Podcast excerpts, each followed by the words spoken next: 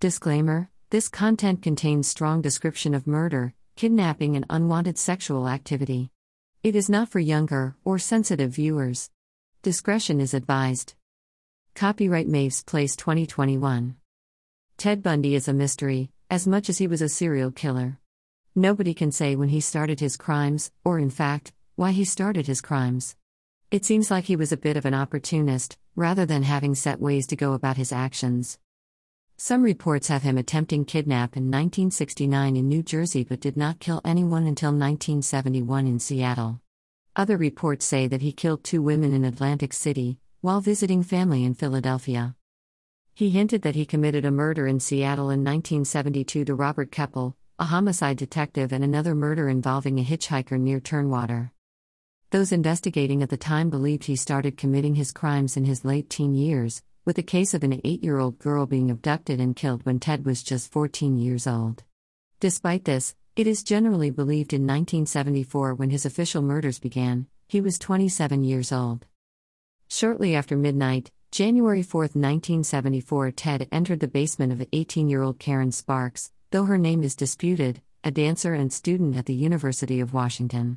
He bludgeoned her several times, until she was unable to fight back. He then conducted unwanted sexual activities on her with the same rod. She was left unconscious for 10 days but did recover, though with permanent physical and mental disabilities, she would never be able to have children as a result of the attack.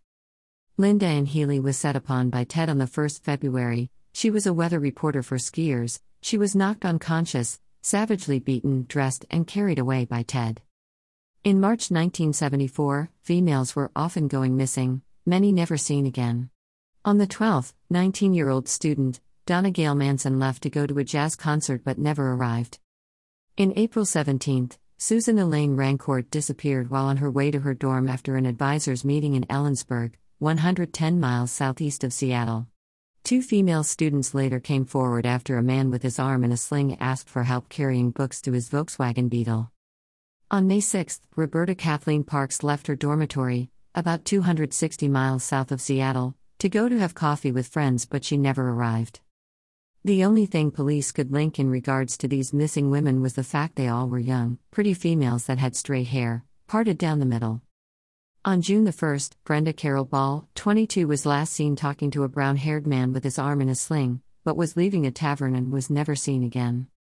On June 11th, Georgeann Hawkins was walking the short and well lit alleyway between her and her boyfriend's dormitory. She never made it home and was never seen again. This time, after media reports went out, several calls came in speaking about a man seen in the alley that night. One woman recalled being asked to help carry books by a man with a brown Volkswagen Beetle. On July 14, two women went missing in broad daylight, with thousands of people being at the scene at the time of their being taken. Five more women would come forward to say that a man called Ted had his arm in a sling and asked for help getting a sailboat out of a Volkswagen Beetles, either tan or brown colored. Janice Ott, 23, and Denise Marie Naslund, 19, were never seen alive again, despite just visiting Lake Sammamish State Park for a day out.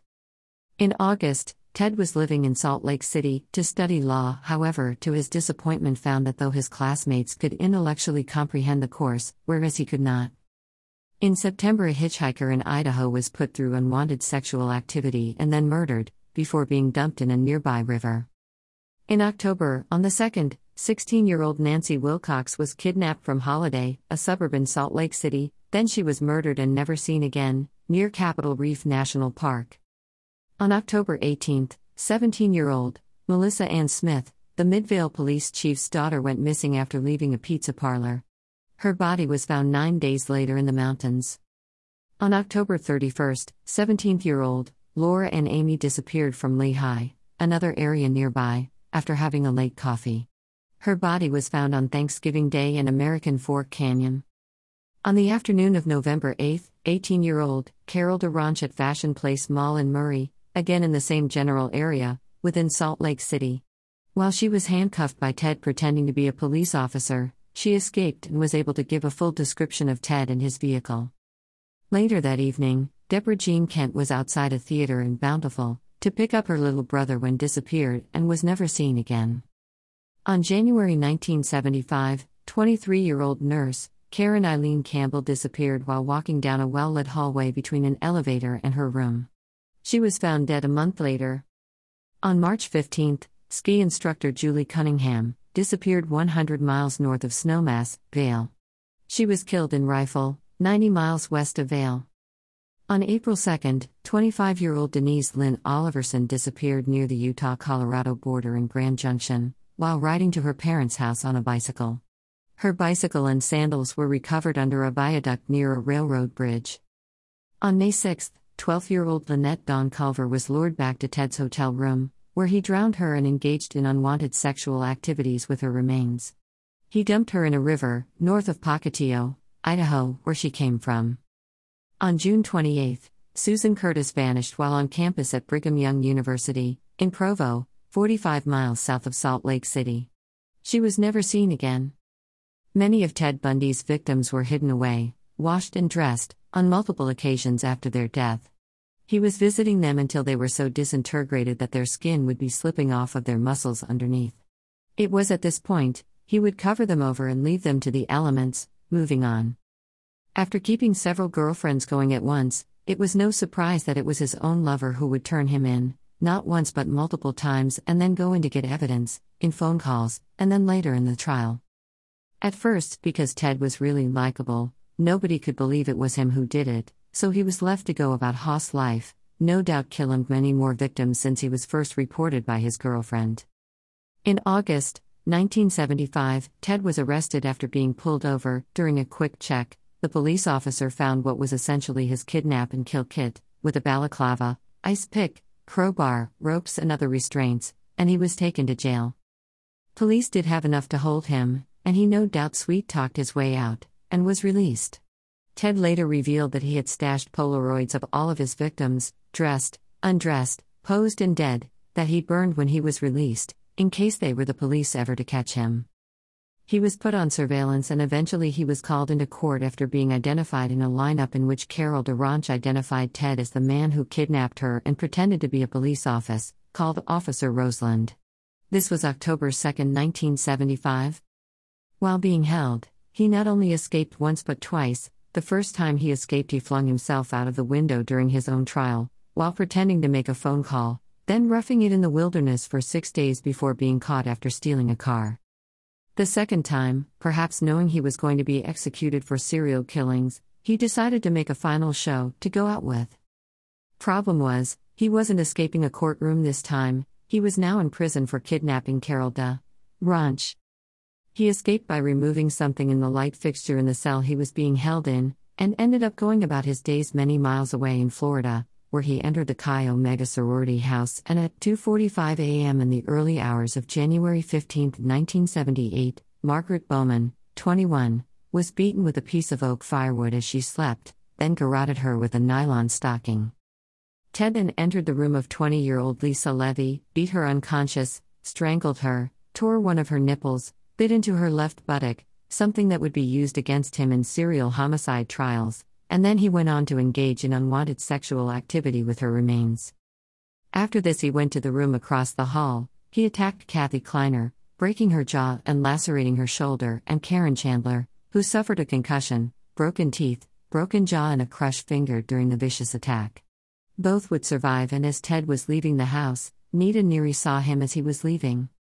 Eight blocks away, Cheryl Thomas was also attacked, dislocating her shoulder and fracturing her jaw and skull in five places. She was left with permanent hearing loss and balance challenges, but survived. Ted's semen and hair that matched his was later recovered at the scene. He got away with it this time, but the police knew by now who they were looking for. There had been many witnesses placing him at multiple crime scenes and on multiple times being in the area of crimes that had occurred in multiple states across the U.S.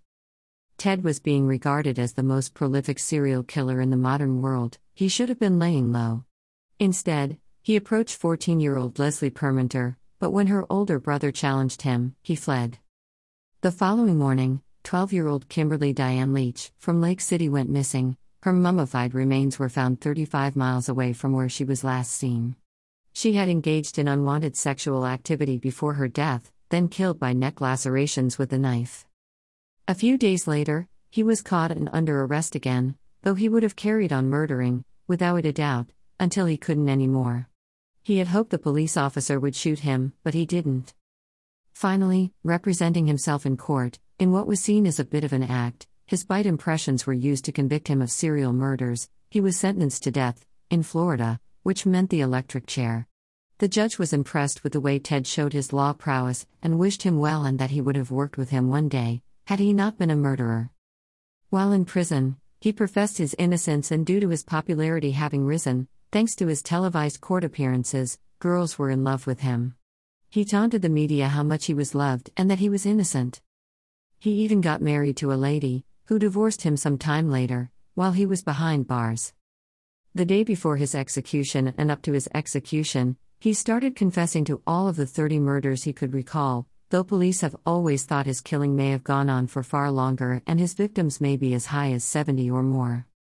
He was executed by electric chair, January 24, 1989, at 7:16 a.m., with a mixture of cheering haters and family members and some adoring fans wept and were protesting nearby.